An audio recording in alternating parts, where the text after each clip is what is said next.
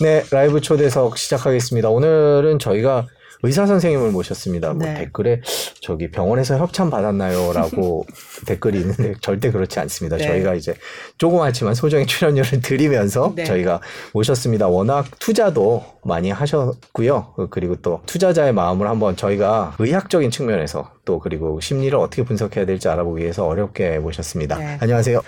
안녕하세요. 그 정신과 전문의 박종석이라고 합니다. 반갑습니다. 네. 사실 경제에 좀 관심이 있거나 투자하시는 분들 유튜브 구독자들은 많이 아실 거예요. 이제 이 단순히 이제 정신과 전문의로서 투자자들의 마인드를 좀 분석하시는 거 말고도 본인도 이제 경험이 있으시고 그리고 이게 이제 약세장이 오래되면서 이제는 뭐 버티기 또는 멘탈 전 뭐 전쟁이다 이런 얘기가 나오는 국면이다 보니까 특히 더 이제 박 원장님의 그런 말씀이 좀 도움이 되는 것 같아서 저희가 그 부분을 오늘 조목조목 좀 네. 짚어보면서 그 여쭤보도록 하겠습니다. 먼저 책도 한 권 내셨었죠. 네, 네, 투자와 네. 관련된 책.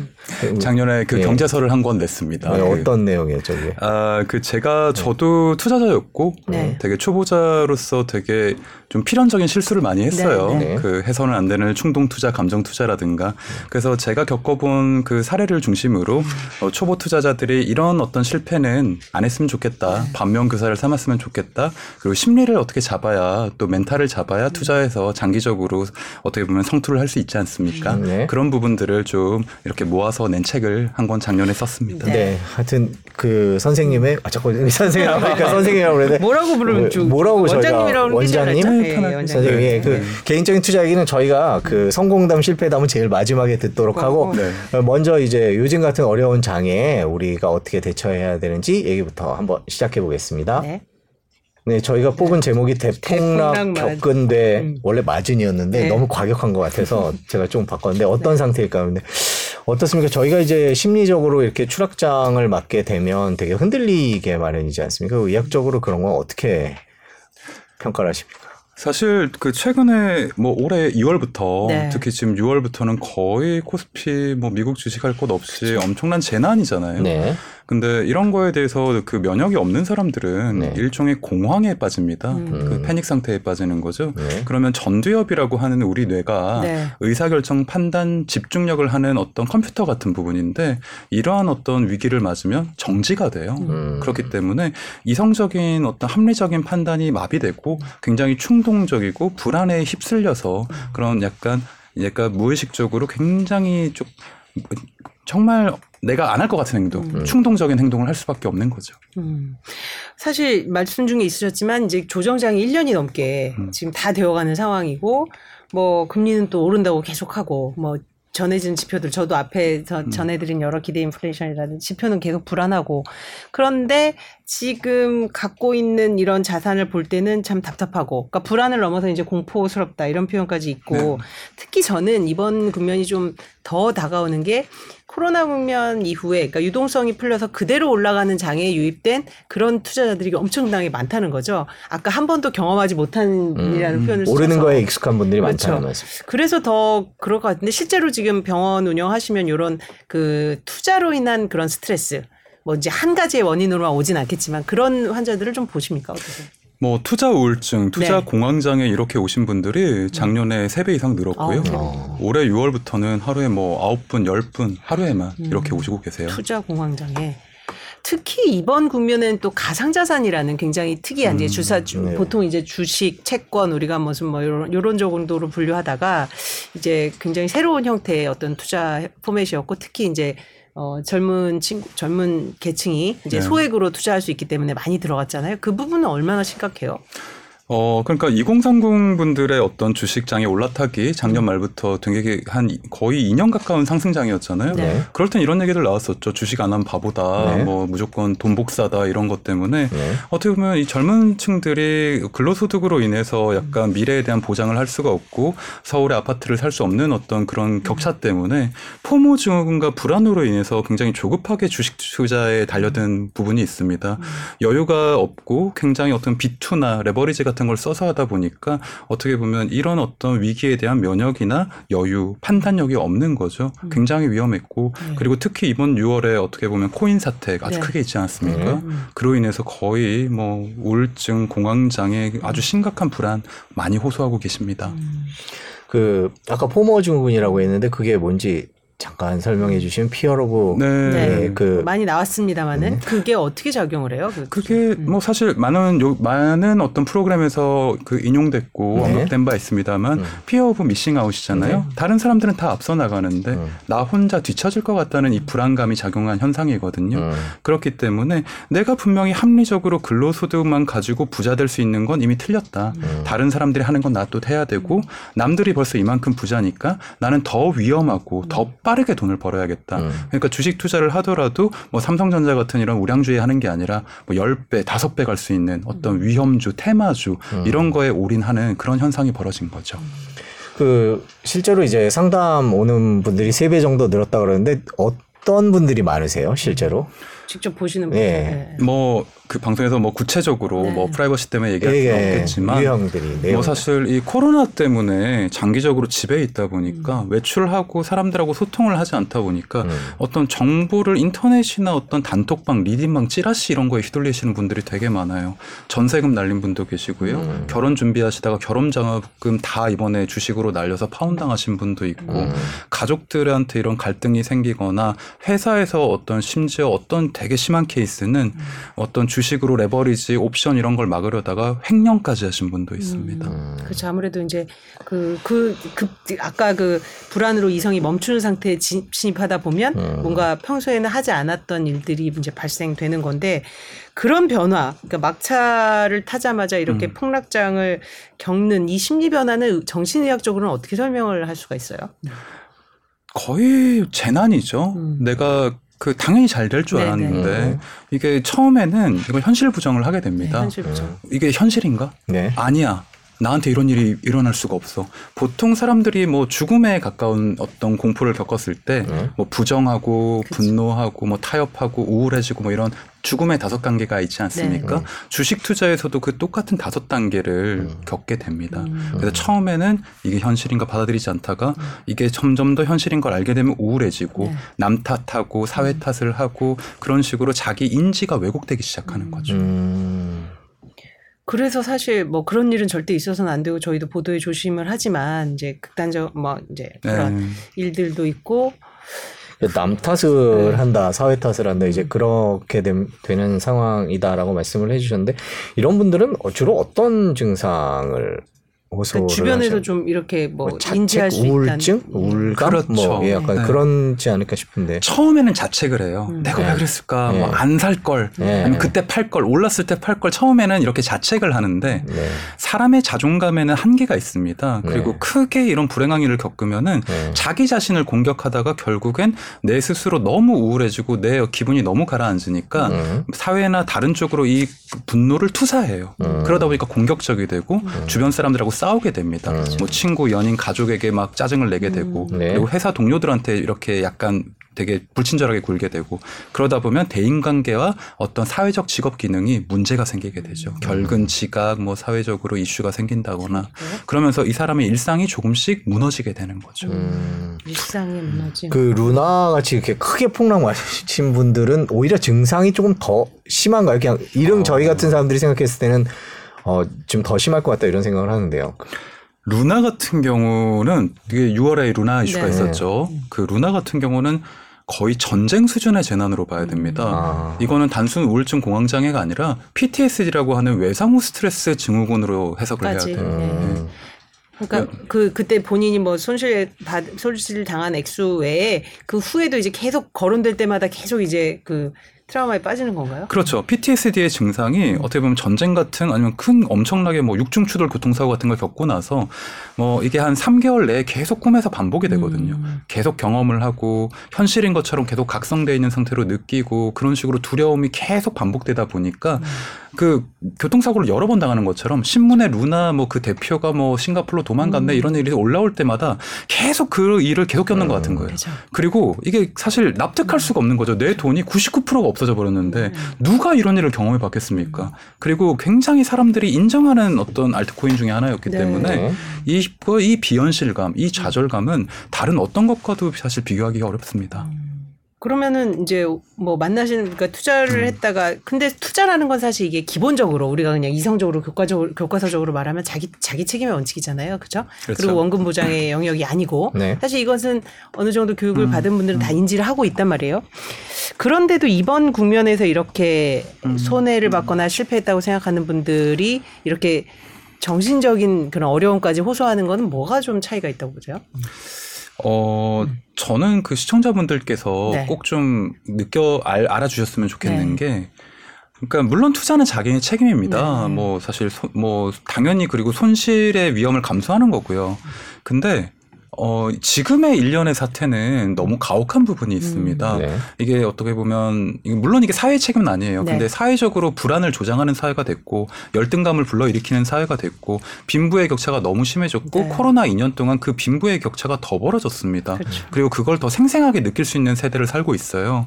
그렇기 때문에 어떻게 보면 우리를 이렇게 불안하게 만들어 놓은 어떤 분위기나 무드, 사회적 이슈들도 분명히 책임이 있다고 봅니다. 물론 그렇다고 해서 우리의 모든 행동이 투자 실패 행동이 다 어떻게 보면 면피, 면책이 되는 건 아니에요. 그 중요한 거는 이럴 때 자책을 하지 말고 반성을 해야 돼요. 음. 내가 뭘 잘못했나. 음. 근데 이거에 끝나면 안 되고 그 스스로를 계속 위로할 수 있어야 됩니다. 음. 내가 실패를 했지만 여기 그건 어제 일이고 음. 오늘 현재 그리고 미래에 집중하는 집중력이 필요해요. 그러려면 우선은 어제의 어떤 그 되새김질 자책에서 이, 이 벗어 나와야죠. 음. 멈춰야죠. 야, 근데 그러야 되겠다 하지만 저희가 사실 뭐 저 일상에서도 이 자책을 벗어나기가 상당히 쉽지 않잖아요.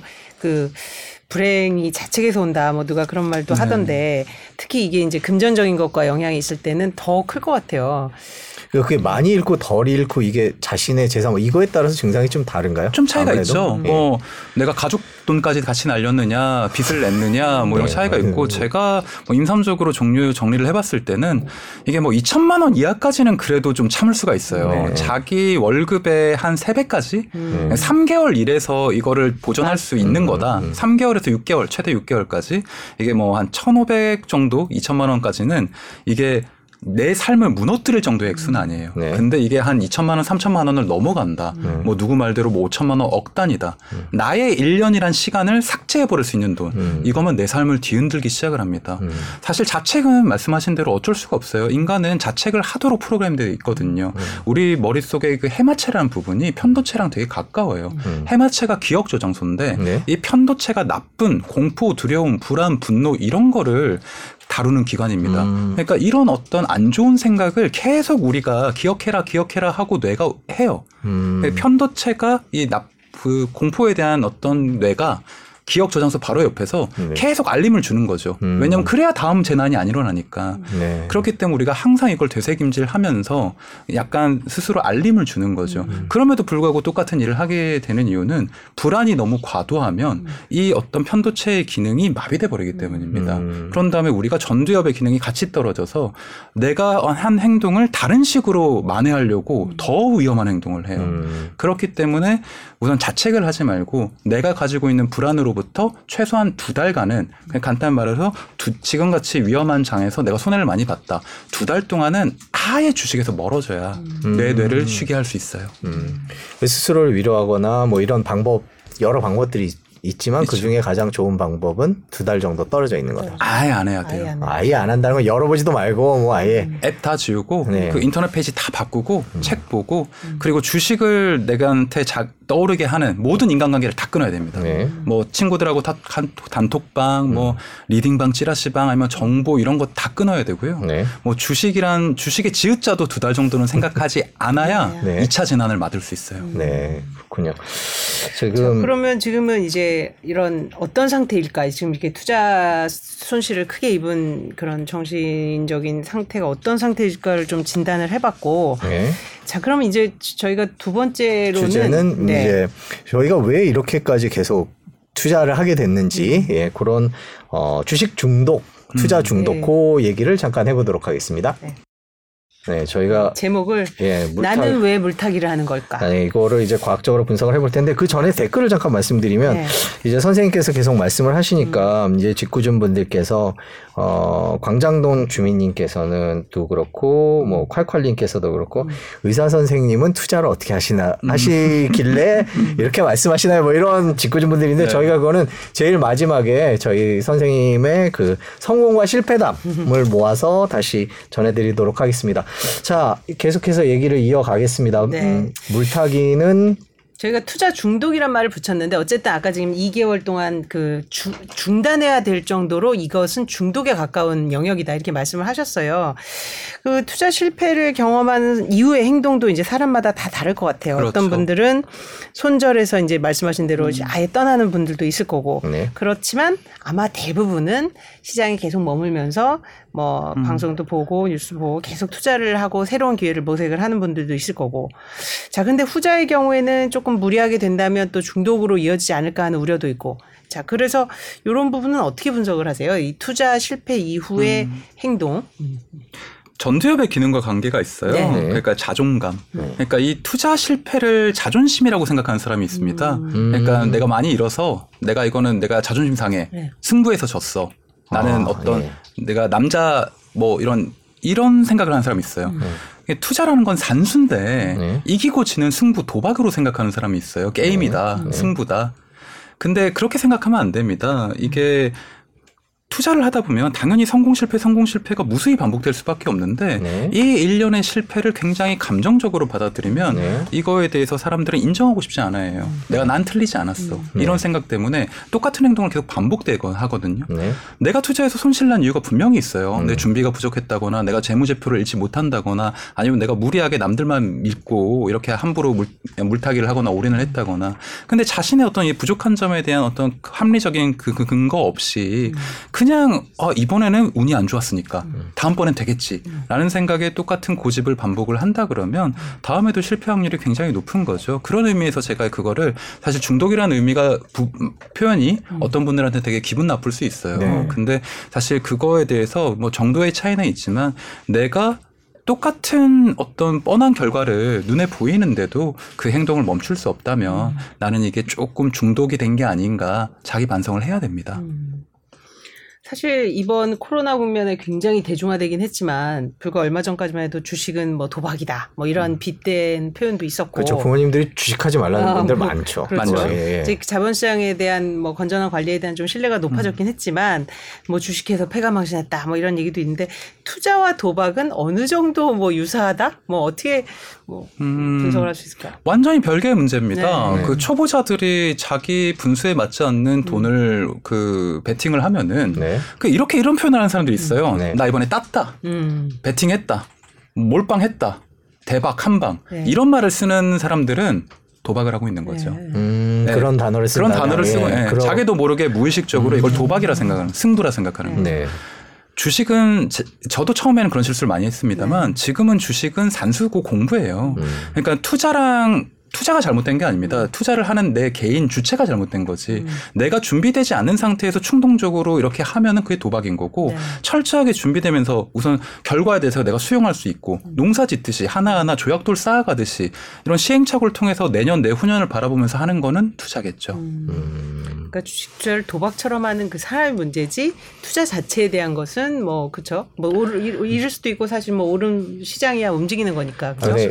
네. 말씀해주신 대로 진짜 뭐 몰빵, 음, 뭐. 땄다 이런 표현들은 워낙 일상적으로 많이 썼기 때문에 저도 제 자신을 한번 돌아봐야 되겠다는 생각이 드는데 그 건강한 투자다 아니면 중독이다 이렇게 구분할 수 있는 방법이 있겠죠. 경계가 뭐 애매할 것 같기도 한데요. 보면. 체크리스트라고 그렇죠. 할까요? 네. 네. 체크리스트. 예. 제가 체크리스트를 뭐 이렇게 네. 만들어 놓은 게 있는데 네, 한번 보여주실까요? 네, 한 10개 정도를 만들어 놨어요. 네. 그뭐 제가 한번 읽어 봐 드릴게요. 네, 네, 네, 네. 네, 그 첫 번째 총 10개가 있는데 네. 그첫 번째는 주식 투자 때문에 지각, 결근, 근태 지적을 받은 적이 있다. 있다. 음. 아, 그러니까 네. 주식, 그러니까 예를 들면 미국 주식하고 밤새다가 예, 회사를 늦게 나온다거나 네. 아니면 근무 시간 중에 주식 거래를 하다가 계속 이렇게 보는 그렇죠. 거죠. 아, 보는 거죠. 적이 예. 있다. 회의 중에. 예, 컴퓨터로는 못하게 주로 핸드폰으로 네. 하죠. 예, 네. 그 지적받은 적이 있다. 그게 첫 번째고요. 음. 주식 때문에 가족과 뭐 다툰 적이 있다. 음. 뭐 이혼, 파혼 뭐 이런 문제 네, 뭐 네. 약간 문제가 된 적이 있다. 네. 이게 2번입니다.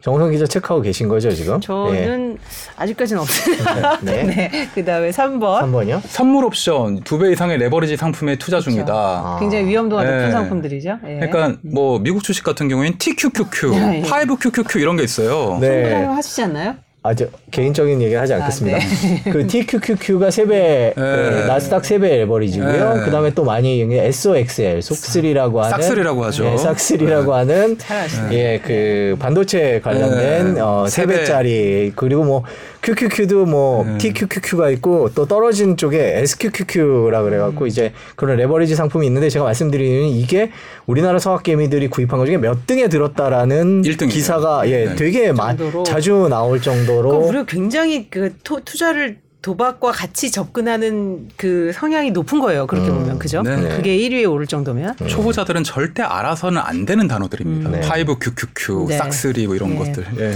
자 3번은 하여튼 선물 옵션 네. 레버리지 몇 배 이상 되는 상품에 투자하고 있다라는 네. 거. 자 그리고 4번이요. 뭐 초단타 매매, 네. 스캘핑 그리고 고위험 종목에만 주로 투자한다. 음.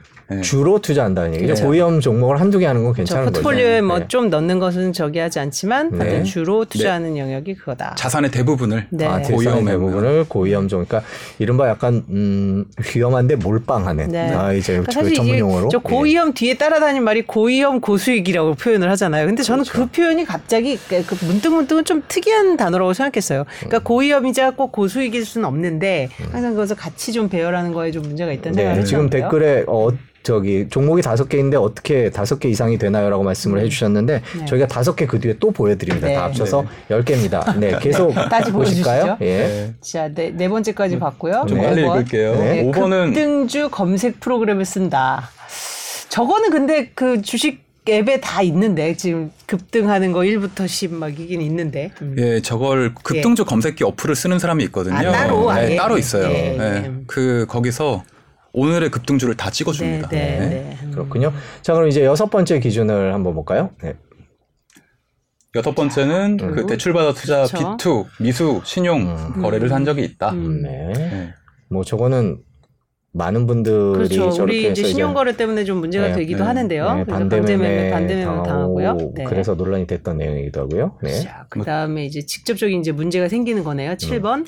투자 시작 후에 불면증, 불안 증세가 심해졌다. 네. 음, 뭐 8번 같은 경우는 집중력이 떨어지고 업무 능력에 문제가 생겼다. 네. 집중력이 떨어진다는 얘기는 일보다는 그렇죠. 아무래도 내 음. 투자 쪽에 더 신경을 쓴다 이렇게 그렇죠. 네. 봐야 되겠군요. 그렇죠. 그리고 저한테 되게 많이 하는 사람들이 네. 그 남편이 주식하느라 자기가 얘기하는 걸 못 듣는다. 못 듣는다. 음. 응. 아. 애가 울어도 심지어는 못 듣는다. 음. 이런 얘기를 진짜로 이게 청각 청력이 좀 떨어져요. 음. 아, 그 네. 주식 창만 보고 있으니까. 네, 내 에너지 집중력의 대부분을 이거에. 쓰고 있으면 전두엽이 이렇게 약간 한 곳으로 몰려서 네. 청력 기능 축두엽이 떨어집니다. 음. 그래서 남의 얘기를 잘 못 들어요. 네, 음. 실제로 있습니다. 보통 공부하거나 책 읽을 때 그러면 참 집중했다라고 그렇죠. 칭찬을 받는데 이거는 조금 네. 다른 상황인 모양이군요. 계속 자, 볼까요? 그다음에 아홉 번째 네. 주식 프로그램을 지우고 하루 만에 다시 설치한다. 네.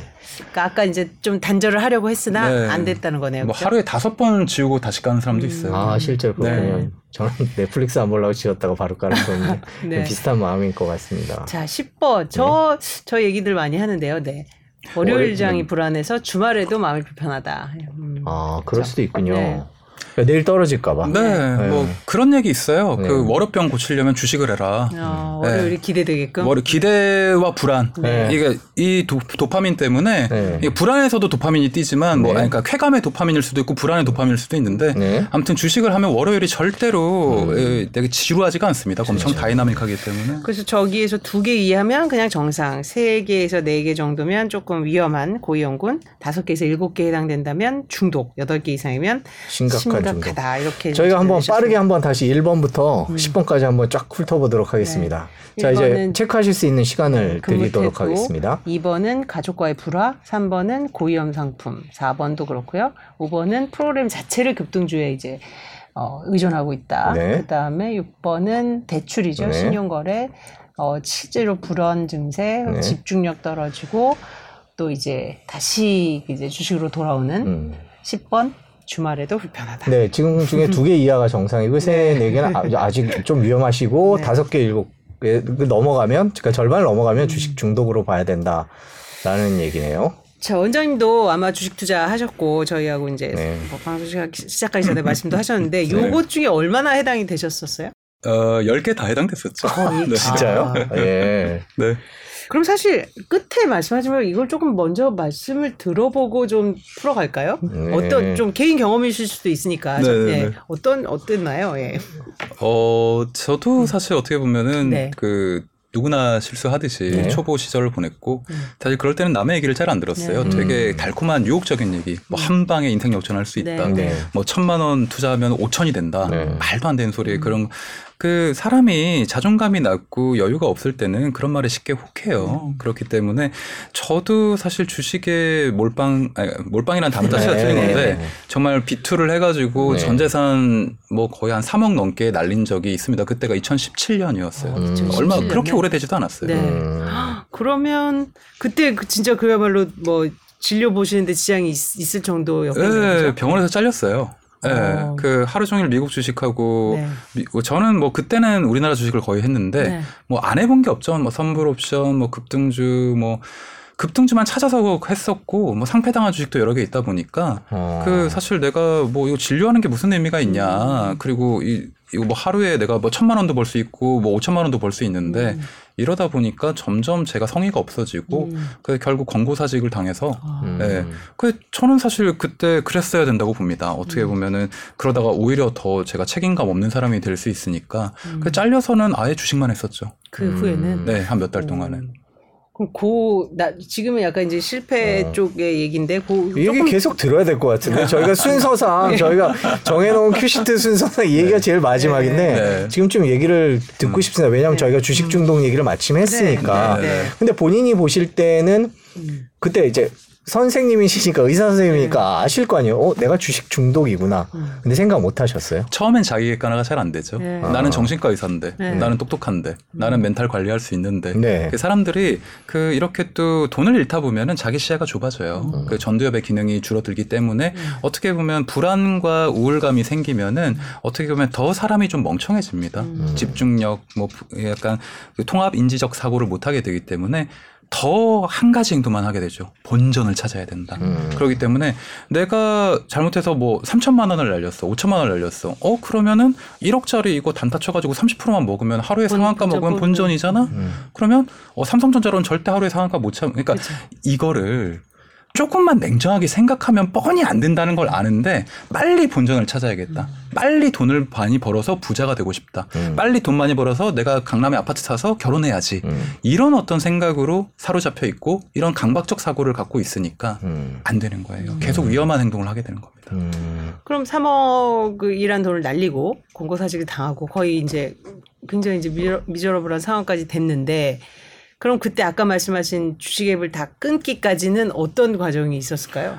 어, 그니까, 뭐, 정말 돈을 다 날리니까 네. 이제 주식을 할 수도 없는 네, 거죠. 네. 그래서 통장에 빚밖에 없었어요. 네. 그 은행 빚 1억 받아가지고 총 4억을 했는데 그 중에 3억 넘게 날라갔으니까.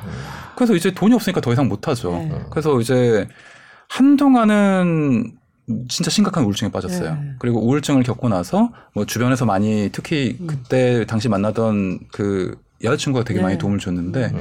그 위로를 되게 많이 해줬고 그리고 아 뭐 방법이 있다. 음. 그- 그래서 3개월 동안 운동만 했어요. 어. 아무것도 하지 않고, 하지 않고. 줄넘기 하고 운동하고 명상하고 음. 그런 식으로 제 체력을 회복하는 일부터 많이 했습니다. 음. 근데 3억을 잃으실 때까지는 사실 굉장히 많이 또 버시기도 했으니까 그 투자가 이어졌을 거잖아요. 그죠? 왜냐면 대부분 주변에서 그러더라고요. 내가 음. 처음엔 백- 따요. 예, 처음에 100만 원을 네. 했어요. 근데 200만 원이 됐으면 아, 내가 이걸 1000만 원 넣었으면 2000만 원이 됐을 거 아니야. 네. 그거 그 심리에서 시작이 된다고 하더라고요. 음? 누가 처음부터 정치 테마주에 올인을 하겠습니까? 네. 다 좋은 주식 하죠. 뭐 네이버, 뭐 삼성전자, 뭐 음. 셀트리오. 처음엔 수익을 많이 봤어요. 음. 처음에는 수익을 한 30% 40% 봐서 굉장히 잘 되니까 어 이것 봐라. 음. 내가 일을 왜 하지? 음, 그런 그 음. 의사인데도 이런 생각을 하는 거예요. 그쵸. 내가 이 투, 자로 버는 소득이 월급보다 훨씬 많은데 음. 시간이 아깝다. 음. 아 이게 그 자본주의의 꽃이구나. 전업 투자를 해볼까 네. 막 이런 생각까지. 착각하게 되는 네. 거죠. 자, 그럼 그런 나중에 다시 시작한 부분은 조금 그 우리가 회복할 때 좀 다시 들어보고 그 근데 그 투자를 해서 그런 성공한 경험이 있는 거 저희가 이제 투자 중독 얘기를 하고 있는데 그럴 경우에는 더 끊기 힘든 거죠. 성공했던 그렇죠. 게. 그 성공의 쾌감. 하루 아침에 천만 원, 뭐 이천만 원, 혹은 어떤 사람은 오천만 원도 벌어요. 네.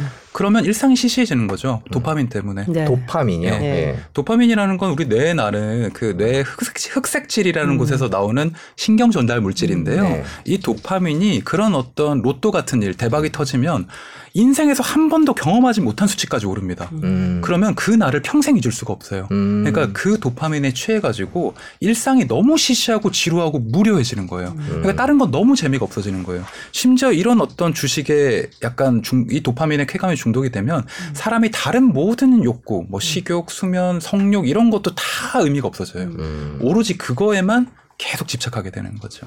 그럼 그런 중독에 빠지기 쉬운 좀 성향을 가진 사람이 있나요? 아니면은 그렇게 봐야 될까요? 그런 사람이 있어요. 네. 굉장히 성격이 급하고 조급하고 나르시즘적 같은 성격을 가진 사람들, 어, 약간 완벽주의적인 이런 어떤 사람을 자기애가 되게 심한 사람은 실패를 인정하지 못하고 객관적인 다른 사람의 얘기를 듣고 자기를 안정하지 못하는 사람들이 도파민형 사고에 더 많이 더 많이 빠집니다. 빠진다. 음. 아까 물타기 얘기를 했는데 그렇게 물타는 것도 약간 그런 비슷한 성향인가요? 심리죠. 이거 약간 승부? 약간 근데 사실 물타기도 투자의 하나의 기법이기도 하거든요, 그럼요. 사실은. 음. 네. 예. 그래서 이것도 무작정 물타기를 하지 마라. 이것도 아닐 거고. 근데 그 재무제표랑 음. 회계를 모르는 상태에서 그 손절과 물타기의 비율 붙여 그러니까 물타기 물타기 하는 사람 중에 자기 포트폴리오를 외우고 있는 사람조차 몇 명 없습니다. 음. 그러니까 주식 투자하는 사람들 중에 음. 너 포트폴리오 몇 대 몇대 매시고 그거 주식 채권 부동산 음. 어떤 금 원자재 얼마 몇 대 몇 대 몇 비율로 해놨어라고 하는 사람의 대부분은 이 질문에 대답을 못 해요. 그런 사람은 저도 옛날에 그랬고요. 음. 그런 사람은 주식하면 안 됩니다. 원금만 모아야 돼요. 굳이 하고 싶다면 ETF나 해야 됩니다. 음.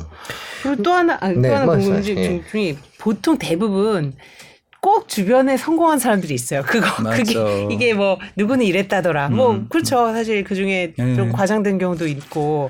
자 그래서 더 중독을 이걸 끊기가 더 어려울 것 같아요. 나도 조- 이제 음, 저 사람 조장하고 있죠. 예, 예. 그런 음. 부분은 어떻게 그렇다고 끊어낼 수 있을까 과연? 소문은 과장되는 법입니다. 네. 주식 중에 이렇게 굉장히 많이 번 사람들은 5%도 안 돼요. 음. 95%는 되게 조용히 이런 사람들은 조용해요. 네. 네, 그런 다음에 조용히 몰래 저한테 오는 거죠. 네. 상담 받으러. 네. 그러니까 그런 어떤 소문이나 남한테 현혹되면 안 돼요. 네. 투자라는 거를 그 불안으로 시작해서 열등감으로 시작하면 안 됩니다. 그럼 이미 지고 들어가는 게임이에요. 투자라는 건 일기를 쓰듯 가계부를 쓰듯 나의 상황과 내 어떤 그 시드에 내 여윳돈에 맞게 나한테 맞춰야 되는 거지. 남의 어떤 사람 어떤 주식 으로 급등주를 해가지고 뭐 제 1억으로 5천만 원 벌었대 이런 걸로 따라가면 이미 그건 도박이죠.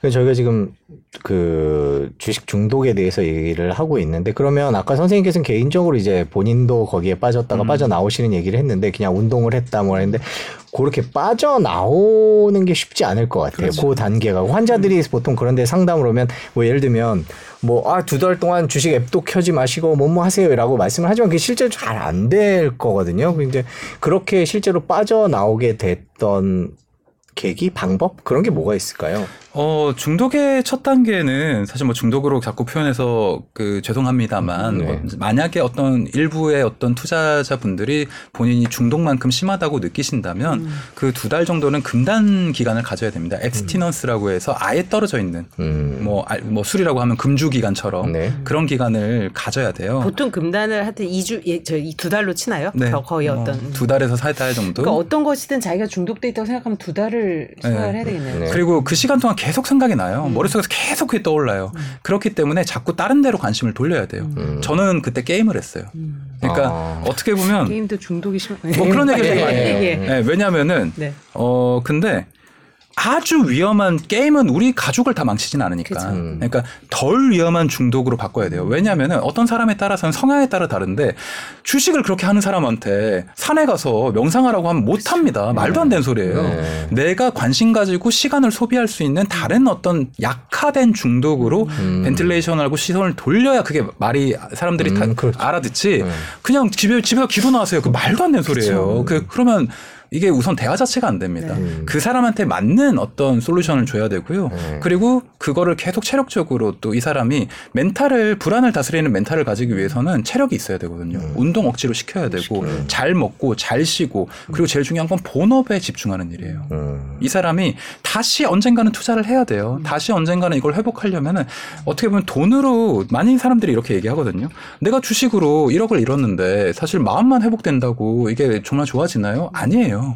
돈도 나중에 어느 정도 회복을 해야 내 마음이 편해집니다. 그러기 위한 준비를 하는 거죠. 중요한 거는 내가 지금 뭐 예를 들어서 몇 천만 원을 잃었다. 지금 당장 그걸 회복할 수 있으려고 믿어서는 안 된다는 거예요. 그러니까 몇 년 후에 내가 이거를 회복할 준비 과정, 그 밑바탕 세, 세팅을 하자. 이런 식으로 제가 인지 치료를 하고 있죠. 네.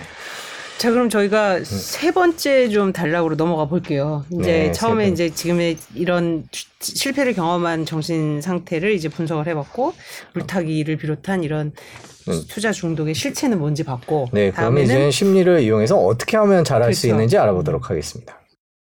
그 이기는 원장님 책에 보면 심리를 내 편으로 만들자 수익이 늘었다라는 챕터가 아, 있습니다. 그러니까 저희가 지금까지 중독 왜 그렇게 되는지에 대해서 봤다면 이제는 이런 거를 긍정적으로 이용할 방법이 있는데 그, 그 문장은 어떻게 해서 쓰시게 음. 된 건가요? 심리를 내 편으로 음. 만들자 수익이 늘었다. 그 뭐 사실 시청자분들도 되게 뻔한 얘기라고 생각을 할 텐데요. 이게 투자라는 거는 사실 나 자신의 욕망에 되게 솔직해지는 작업입니다. 투자를 하다 보면 내가 어떤 사람인지 알게 돼요. 얼마를 잃었을 때 내가 어떤 모습을 보이는지, 얼마나 화를 잘 내고, 얼마나 내가 가슴이 심장이 두근두근두근 뛰는 사람인지, 내가 몰랐던 나를 깨닫게 됩니다. 음. 그러니까 투자라는 거는 그걸 거울 앞에 서는 식이에요.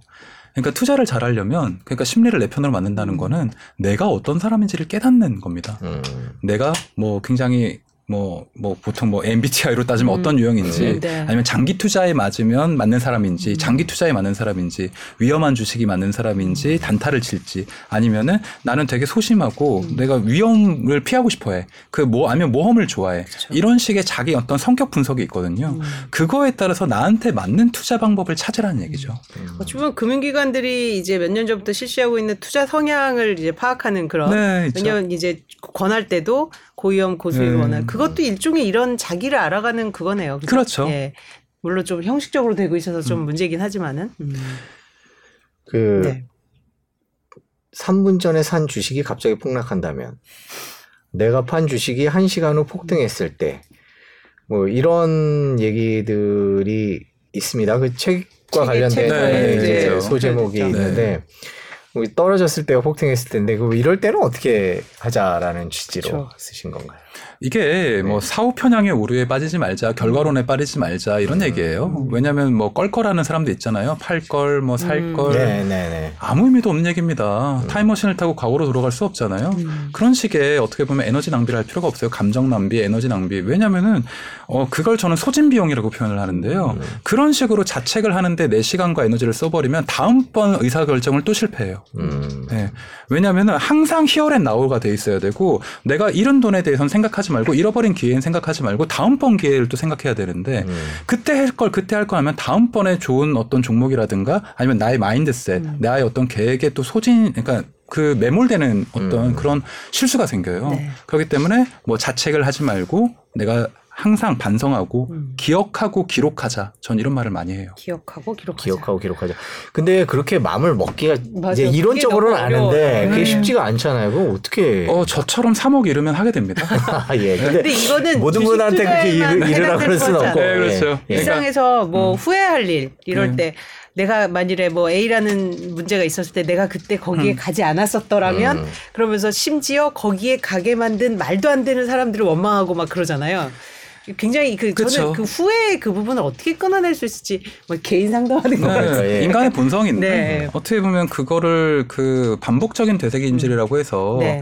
어떤 우리 뇌의 그 변, 변연계와 전두엽의 공통적인 작용이에요. 네. 사람이 어떻게 보면 계속 후회를 하고. 네. 근데 이 후회 자체는 나쁜 게 아니에요. 네. 그 아까 제가 기록하고 기억하라는 말씀을 했잖아요. 네. 이게 어떻게 보면 다음번 실패를 위한 예방 접종 같은 건데 여기에 너무 시- 감정을 많이 얹으니까 이 현상만 자체로 인지를 해야 되는데 너무 이걸 감정적으로 해석하기 때문에 다음번 실수를 하는 거예요. 내가 어제 잘못했어. 오케이. 그럼 내일 안 하면 돼. 이게 돼야 되는데 왜 그랬을까? 내가 바보야. 내가 미쳤어. 나는 진짜 안 돼. 이런 식으로 제 2단계, 3단계 계속 리바이벌을 해요. 그걸 멈춰야 되고 그리고 저 같은 경우에 어떻게 보면 사람들이 실패하기 전까지는 이걸 되게 리얼하게 느끼지 않거든요. 다른 사람한테 배워야겠다, 나를 반성해야겠다는 계기를 모티베이션 삼기가 어렵습니다. 근데 지금은 다행히 저처럼 이렇게 실패한 사람도 이렇게 반면교사로 얘기를 해주고 유튜브 같은 데 어떻게 보면 가르쳐 주는 사람들이 되게 많아요. 네. 그런 사람들로부터 자기 객관을 좀 하시고 많이 배우시고 많이 들으시는 게 전 되게 중요하다고 생각해요. 기억하고 기록하고, 기록하고. 기억하라. 잘못했던 것들에 대해서 자꾸 이제 자학하지 말라는 건데 네. 그러면 이제 좀 구체적으로 얘기를 하면 폭락장이 왔어요. 네. 어, 지금 뭐 엄청 계속 빠지고 있습니다. 뭐 주변에서 다 네. 빠지고 뭐 이러고 있는데 되게 괴롭거든요. 근데 뭐 선생님을 찾아 가지는 못했지만 다들 이제 힘들어하고 있잖아요. 그럼 이 주변에서 어, 이럴 때는 어떻게 해야 돼? 라고 예를 들어서 주변 분이 물어보시면 뭐라고 답을 해주세요? 우선 반성 노트를 쓰셔야 돼요. 음. 내가 왜 초보인데도 불구하고 음. 이렇게 올인을 하게 됐는가? 음. 그 시장에 대해서 당연히 이런 폭락과 상승은 사이클처럼 올 수밖에 없었는데 음. 내가 왜 무리한 투자를 했는가에 대해서 혹시 그 무리한 투자의 원인이 내 열등감이나 불안 아니면 내 지금 주변 환경 음. 어떻게 보면 내가 굉장히 불안한 환경에서 이렇게 투자를 내가 어떤 계획되지 못하게 하지 않았는지 음. 자신의 멘탈 상태부터 점검을 해야 됩니다. 음. 그냥 투자 성적을 얘기하기 이전에 음. 내 어떤 성적, 내 멘탈, 그 내 마음 상태 혹시 뭐 굉장히 불안하고 강박적이진 않았는지 음. 꼭 내가 주식으로 성공해서 뭘 사야겠다 이런 어떤 목표가 있지는 않았는지 그거부터 한번 반성해 보시는 게 좋고요. 음. 그리고 현실적으로 지금 할 수 있는 일은 어떻게 보면 들어간 돈은 어쩔 수 없잖아요. 그래서 이걸 어느 부분만큼 내가 손절하고 어느 부분만큼 홀딩할 건지 냉정하게 계획표를 짜셔야 돼요. 그 계획을 짜시는 방법은 사람마다 다르겠지만 지금부터라도 공부를 해서 짜셔야죠. 음. 그러면 지금 문득 이제 들- 말씀 들으면서 생각난 건데 아까 그 10개명에 나오는 10가지 그런 네. 체크리스트에 나오는 거는 이제 고위험, 무리한 투자, 뭐 상패 종목 이런데 사실 지금은 자기는 딱히 그런 종목은 아닌데 전반적으로 지금 장이 이제 굉장히 네. 추세적으로 하락하면서 이제 굉장히 큰 폭의 손실을 본 사람들이 굉장히 많을 거란 말입니다. 네. 그러니까 내 탓은 아닌데 제가 그거 저도 그 질문 하려고 네. 그랬는데 네. 반성하라 그랬는데 네. 약간 어, 핑계가 떠올라요 저는 그러니까 다 떨어졌는데 나만 그쵸? 그런 게 네. 아닌데 네. 그 반성이 요런- 제대로 안 될 것 같다는 느낌도 이런 들고 국면의 폭락장 이런 거는 음. 그냥 내 탓이 아니야. 그리고 좀 마음 편하게 갖는 게 좋은가요? 여윳돈만 넣었다면 내 탓이 아, 아닙니다. 그게 중요하네요. 네, 빚을 내거나 음. 내가 무리하게 그 뭐 다음 달에 쓸래 뭐 전세 그 금이라든가 네. 뭐 돌려줘야 되는데 그런 뭐 꼭 필요한 돈을 주식에 넣지 않고 음. 내가 여윳돈의 일부만 넣었다 그러면 이번 장의 폭락은 내 탓이 아닙니다. 네, 그거는 뭐 러시아 탓이거나 뭐 그렇죠. 네. 러시아 탓. 그런 경우에 이제 이어지는 단어가 바로 이제 존버인데, 네. 그죠? 이제 내 탓은 아니니까 이제 버텨야 된다. 그리고 잘 버티기. 잘 버, 네, 네, 잘 단어 버티기. 선택을 예. 잘 버티기. 예. 잘 버텨야 되는데. 그뭐 존버란 표현 써도 되나요? 네. 그러니까 그 존버의 필수 조건은 여윳돈이죠. 예. 그렇죠. 현금. 예. 그러니까 이제 자기 돈일 때는 레버리지 일으키지 않을 때는 뭐 그나마 이제 버티기에 큰 문제가 없는데 네. 그러면 만일에 뭐 반대매매 당할 수밖에 없는 그러니까 돈을 빌려서 한 경우에 이제 버티기도 못하고 그런 경우에는 그냥 rebalancing 해야죠. 네. 지금 내가 포트폴리오 점검하고 공부하고 음. 내가 혹시 되게 좀 약간 덜 좋은 종목에 그 더- 그거를 상대적으로 안전한 종목으로 rebalancing을 하고 음. 아니면 벌써 그럴 것도 없이 이미 다 청산이 거의 다 됐다. 음. 뭐 그런 근데 뭐 옵션에 넣지 않은 이상 청산은 안 됐잖아요. 뭐 반토막이 났을 뿐이지. 그럼 기다리면 돼요. 돼요. 그리고 무리한 돈이 물려서 내가 손해를 보게 되었다. 어쩔 수 없이 내가 돈을 쓰기 때문에 지금 반토막이 난 걸 팔 수밖에 없다. 그거는 평생의 교훈으로 생각하고 다음번에 그 주식이 아니라 다른 방법으로 만회할 생각을 해야 됩니다. 뭐 네. 부동산이라든가 아니면 뭐 본업이라든가 아니면 다른 종류의 채권, 뭐 다른 종류의 어떤 펀드로.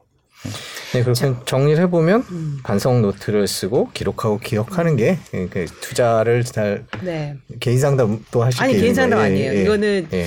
저 최근에 사실은 저희도 이제 이런 경제 방송을 하고 있지만 저희는 그, 그래도 이제 지상파니까 조금 더 정제된 내용을 전달하려고 노력하지만 이런 그 유튜브를 통해서 이제 다양한 그 투자 관련한 이제 그게 많아요. 그래서 최근에 특히 이제 하락장이 시작되면서 전문가들을 이제 원망하거나 음. 전문가들에게 뭐 사실 이게 뭐 주식, 음, 그럴 수 있어요. 예, 지표를 네. 맞추는다는 건 사실 쉽지 않잖아요. 뭐 저도 그런 적이 있어요, 거의, 사실 네, 뭐. 그래서 뭐 누구 누구는 음. 뭐, 뭐 전문가 맞냐 이런 뭐 10만 전자 간다는데 예, 뭐, 뭐뭐 그러면서 물어내라. 이제 뭐. 뭐 근데 그분들 입장에서도 본인은 그때 지표에 맞게 음. 그때 어떤 전체적인 환경을 보고 전망을 했는데 그게 뭐 전쟁이란 변수도 있고 네. 했단 말이에요.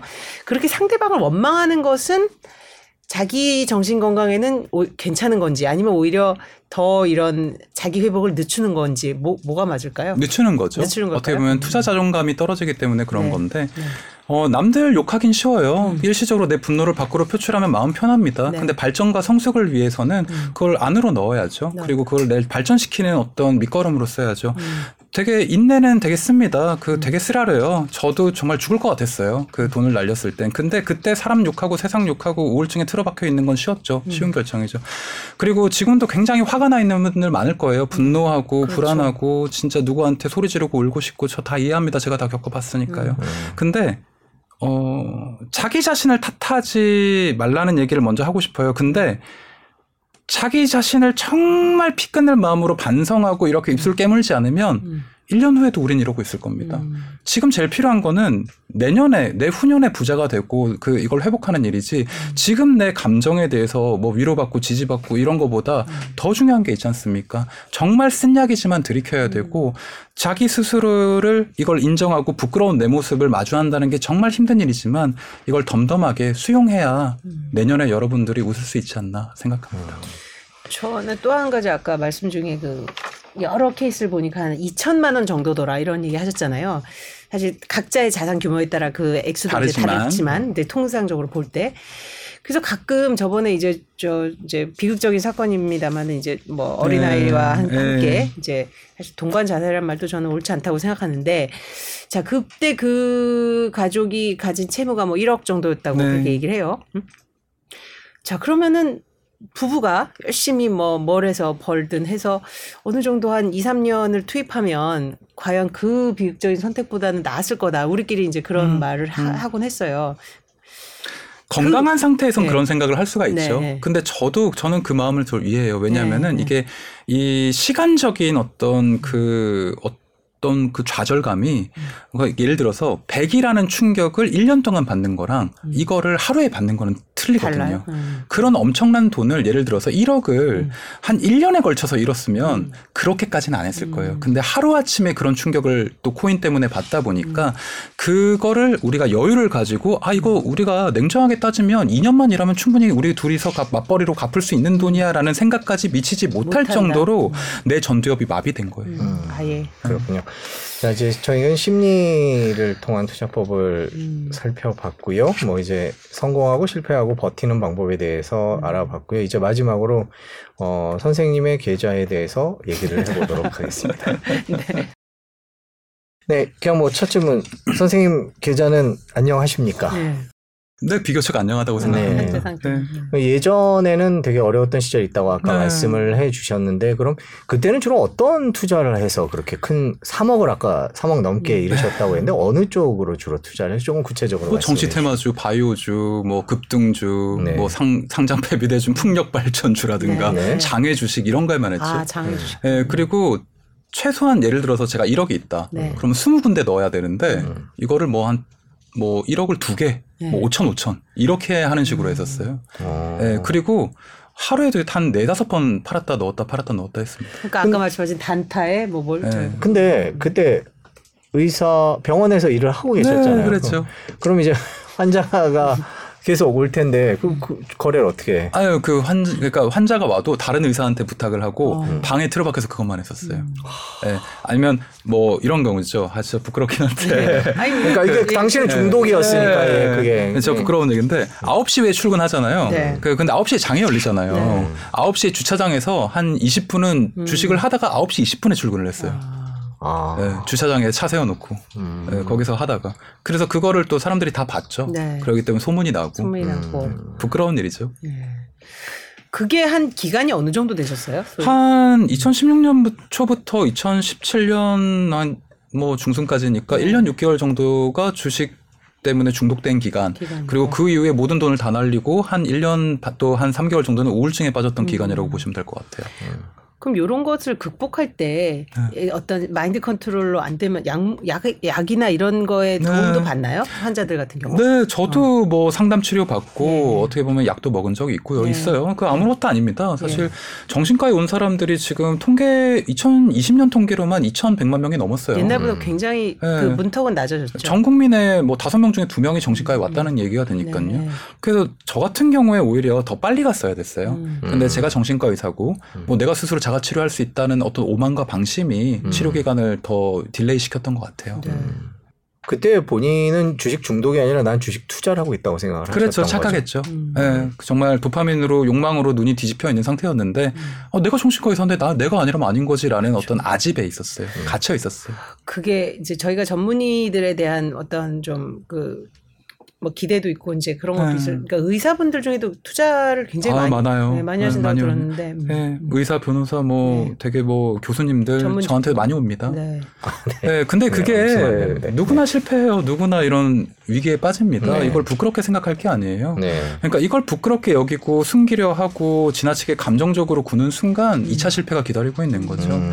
저는 실패를 해봤기 때문에 내 제가 지금 돈을 많이 벌거나 엄청 성공했다 뭐 이렇게 자랑하러 나온 게 아니라 내가 이런 엄청난 실패를 해봤기 때문에 제가 지금 당당할 수가 있고 다음번 이런 어떤 안 좋은 장에 이걸 리스크를 최소화할 수 있게 되었다는 얘기를 들려드리고 싶었어요. 음.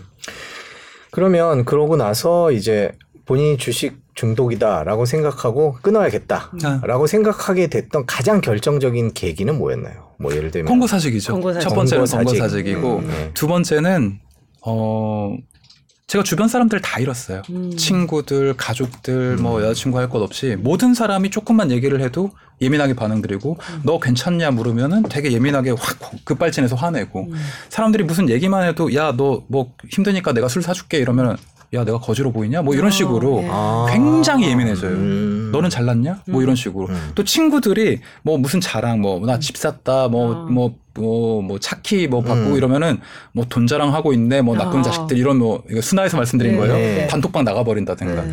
제가 스스로 계속 사회와 고립되고 있더라고요. 어. 친구들을 쳐내고 사람들을 쳐내고 그러고 있더라고요.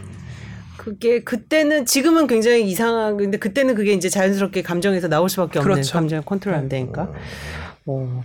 그럼 물론 저 원장님께서는 이제 경제 전문가는 아니시지만 지금 이제 새로 회복을 해서 계좌가 괜찮다는 말씀하실 정도의 투자 지금은 어떤 어떤 원칙을 좀 갖고 계세요? 그냥 이건 일반인으로서 이제 조언이 될 수 있을 것 같아서요. 음. 제 포트폴리오를 확실하게 짭니다. 네. 그리고 주식에 40% 이상 투자하지 않아요. 네. 예, 뭐 부동산, 주식, 뭐 원자재, 금, 달러 다 많잖아요. 음. 네. 채권도 있고.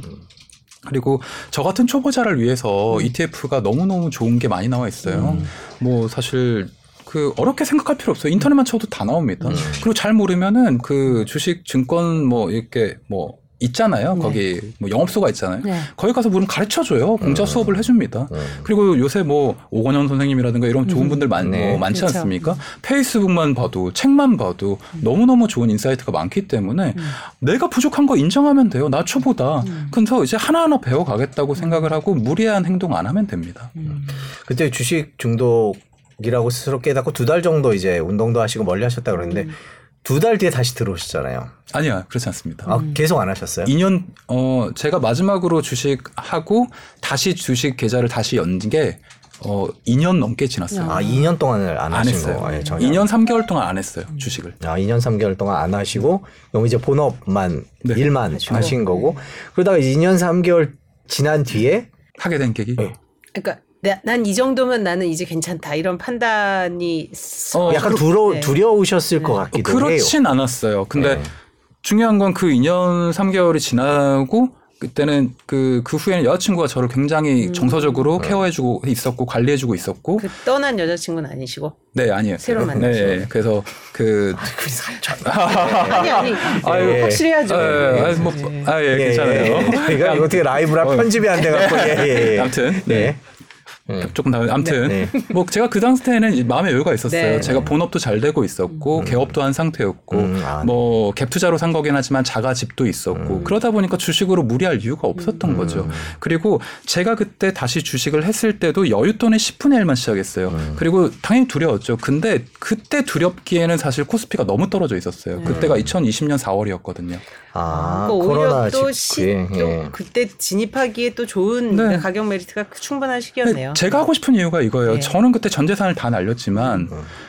지금도 저 같은 분들이 있을 거예요. 근데 지금 이렇게 어려운 장에 또 들이받고 깨지지 말고 내가 돈 모으고 있다가 한 3, 4년 있으면 그런 장이 또 와요. 정말 떨어져 난이도가 진짜 쉬운 장. 음. 그럴 때 내가 갖고 있는 돈의 여윳돈만 내가 지금 3억을 잃었다. 그럼 3억을 한 방에 회복해야지가 아니라 그때부터 차근차근 100만 원, 200만 원, 300만 원 이렇게 모아가면 회복이 된다니까요. 음. 그냥 그런 사이클이 또 옵니다. 그럼 그때 2년 3개월 동안은 그렇게 계속 꾸준히 모으셨던 네. 건가요? 그렇죠. 음. 정말 아꼈었습니다. 어. 정말 아꼈었어요. 어. 네. 그러니까 그게 주식을 안 하겠다라고 돌아선 게 아니라 나는 계속 공부를 하면서 네. 돈을 모으고 그런 장이 올 때까지 기다리겠다 이렇게 생각하시는 그러니까. 주식 투자가 나쁜 게 아니라 내가 나쁜 거였고 인정하고 내 레벨을 올리겠다. 음. 적어도 내가 실패했을 때 주식 투자 결과에 대해서 덤덤하게 받아들일 수 있는 정도의 사람은 되겠다. 이런 생각으로 기다렸던 거죠. 음. 그 주식이 참 요물이다 뭐 이런 얘기들도 많이 하는데 원장님께서는 그러면 주식에 주식이라는 거에 대해서 어떻게 개인적으로 정의를 성공. 실패 정말 여러 가지 사이클을 겪으셨는데 거울이죠, 거울. 내 욕망을 비추는 거울이죠. 내가 준비되어 있는 사람에서는 그 사람이 본다면 주식은 투자고요. 준비 안 된 사람이 보- 그 주식을 임한다면 거기 비치는 것은 욕망이나 현시욕, 허영 이런 걸 겁니다. 그러니까 내가 얼마나 준비되고 얼마나 합리적인 사람인가, 얼마나 차근차근 내일을 위해서 정말 꼼꼼하게 신중하게 준비한 사람이라면 주식 투자는 정말로 우리 어떤 그 투자, 좋은 재테크로 거울에 비칠 거예요. 그래서 자기 자신을 비추는 거울이라고 하겠습니다. 이제 그 주식 관련해서 이제 투자 관련해서 이제 그 환자들이 많이 늘었다고 하셨는데 그럼 오면 뭐 2개월 멈춰라 뭐 어떤 팁을 주실 거 아닙니까? 이제 네. 기본적인 상담. 그 그게 사실 의지대로 잘 되지 않을 때 그럼 어, 어떤 말 어떻게 하라 이게 굉장히 제, 제 질문이 되게 네. 뭐 여기서 다 말씀드리긴 네. 좀 복잡한데 네. 12주 프로그램이 있어요. 저희 아. 병원에서. 음. 그래서 중간에 그런 식으로 당연히 이 사람들이 뭐 처음 올 때는 굉장히 어떤 에너지를 갖고 오는데 또 이게 재발하거든요. 그렇죠, 그렇죠. 마음이. 네. 그럴 때를 대비한 어떤 약물이라든가 음. 아니면 상담이라든가 인지치료 기법을 중간중간에 제가 다 이렇게 음. 그 보조로 하고 한 있습니다. 3개월은 봐야 되는군요. 최소 3개월이죠. 최소 3개월 정도를. 자 지금 저희가 이제 거의 한 시간 가까이 얘기를 네. 하고 있는데 지금 경제 상황이 좋지 않습니다. 요즘 경기 침체 온다 안 온다 이런 얘기를 저희가 네. 이제 매 거의 뭐 매일 전해? 드리다시피 하고 있습니다. 근데 이제 많이 마이너스가 심하신 분들은 그래도 올라가겠지 올라가겠지 이렇게 생각하고 기다리고 계시는데 좀 되게 힘들어 하시는 네. 분들이 계실 텐데 그런 분들한테는 보통 뭐라고 말씀을 해 주십니까? 어, 어쩔 수 없어요. 지금 굉장히 좀 모든 사람들한테 힘든 장이고, 그렇기 때문에 지금은, 어, 지금 어떤 내가 뭔 공부를 할 에너지조차 없거든요. 지금 좀 쉬세요. 자책하지 말고 차라리 여름에 어떤 휴가라도 다녀오십시오. 그런 다음에 다시 한번 생각해 보시는 게 좋습니다. 여러분의 잘못이 아니고 여러분만의 잘못이 아니에요. 그러니까 그 이렇게 물려서 손해 보신 분들뿐만 아니라 주변 가족분들도 조금은 지금 같은 상황에서는 너그러운 어떤 마음으로 좀 이해를 해 주셔야 이 사람이 재기할 수 있는 에너지가 생깁니다. 그 저희가 마, 실망하지 말고. 예, 마지막으로 여, 여쭤보고 싶은 게 나는 중독이 아니야. 라고 대부분 생각하실 것 같아요. 그쵸. 중독이란 말을 나한테 들이대는 것도 아, 되게 불쾌해요. 네, 불쾌할? 수 있을 것 같아요. 네. 지금 뭐 들으시는 분들도 그러실 수 있고 그러면 그런 분들이 보통 가족과 같이 와서 뭐 이렇게 상담 받으시는 분들은 어떻게 납득을 시키십니까? 아까 테스트 결과만 갖고 뭐 쉽게 그런- 납득할 것 같지는 않은데요.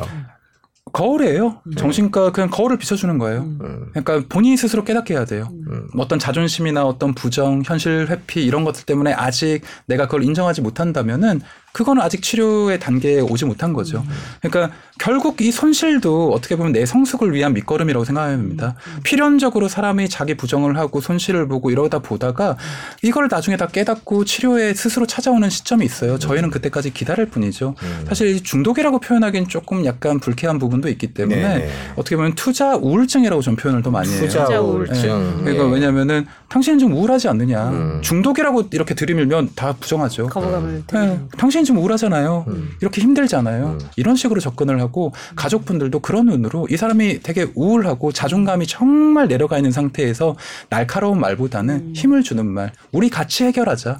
당신 혼자 고민하지 말. 당신 얼마나 혼자 고- 너무 힘들었냐. 이렇게 수- 끙끙 앓고 숨기지 막 숨기고 우리 같이 이거를 고민하고 우울증의 개념으로 접근해 주시면 좋을 것 같아요. 그 가족 얘기를 해 주셨는데 그럼 가족들 입장에서는 이제 뭐 병원에 같이 가보자든가 아니면 예- 뭐 이렇게 얘기를 위로의 말을 하겠지만 아까 선생님께서 말씀하셨듯이 그 상황 되게 날카롭잖아요. 날카롭죠.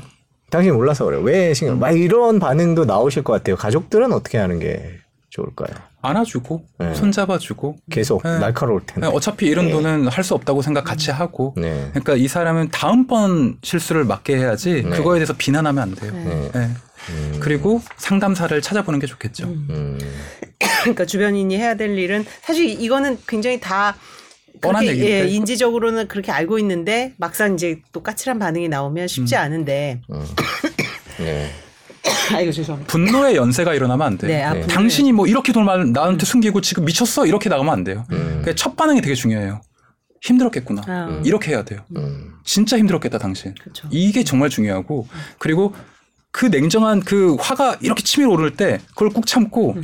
우리 같이 상담 받아보자. 음. 이렇게 하면은 훨씬 낫습니다. 음. 그렇군요. 그렇죠. 분노의 연쇄를 막아라. 네. 이런 거는 이제 뭐 안 되더라도 자꾸 이제 되뇌어야 될것 해야죠. 같아요. 그래야 조금 더 말이 예쁘게 따뜻하게 맞아요. 공감적으로 나옵니다. 네, 이거는 뭐 네. 투자의 우울증뿐만 아니라 주변의 우울증을 겪는 분들에게 네. 다 해당이 될 것 같아요. 그래서 네. 좀 요새 이제 사회적으로 뭐 여러 가지로 좀 경제가 안 좋다 보니까 이런저런 좋지 않은 소식들이 네, 많이 맞아요. 들리고 해서 단순 투자뿐만이 아니라 전반적으로 좀 다운돼 있는 주변인들한테 한번 좀 관심을 갖고 어, 음. 신경을 써보는 그런 계기로 삼았으면 합니다. 저는, 네. 음, 저도 들으면서 예. 저희 앞으로는 상승장 때는 어떤 마음인지 많이 한번 모셔서 얘기 네. 들을 수 있는 그런 시간이 있었으면 좋겠습니다. 아마 꼭 그렇게 될 거라고 생각합니다. 그렇죠. 네. 지금이 뭐 매수 기회가 될 수가 있으니까요. 네. 하여튼 오늘 긴 시간 네. 감사합니다.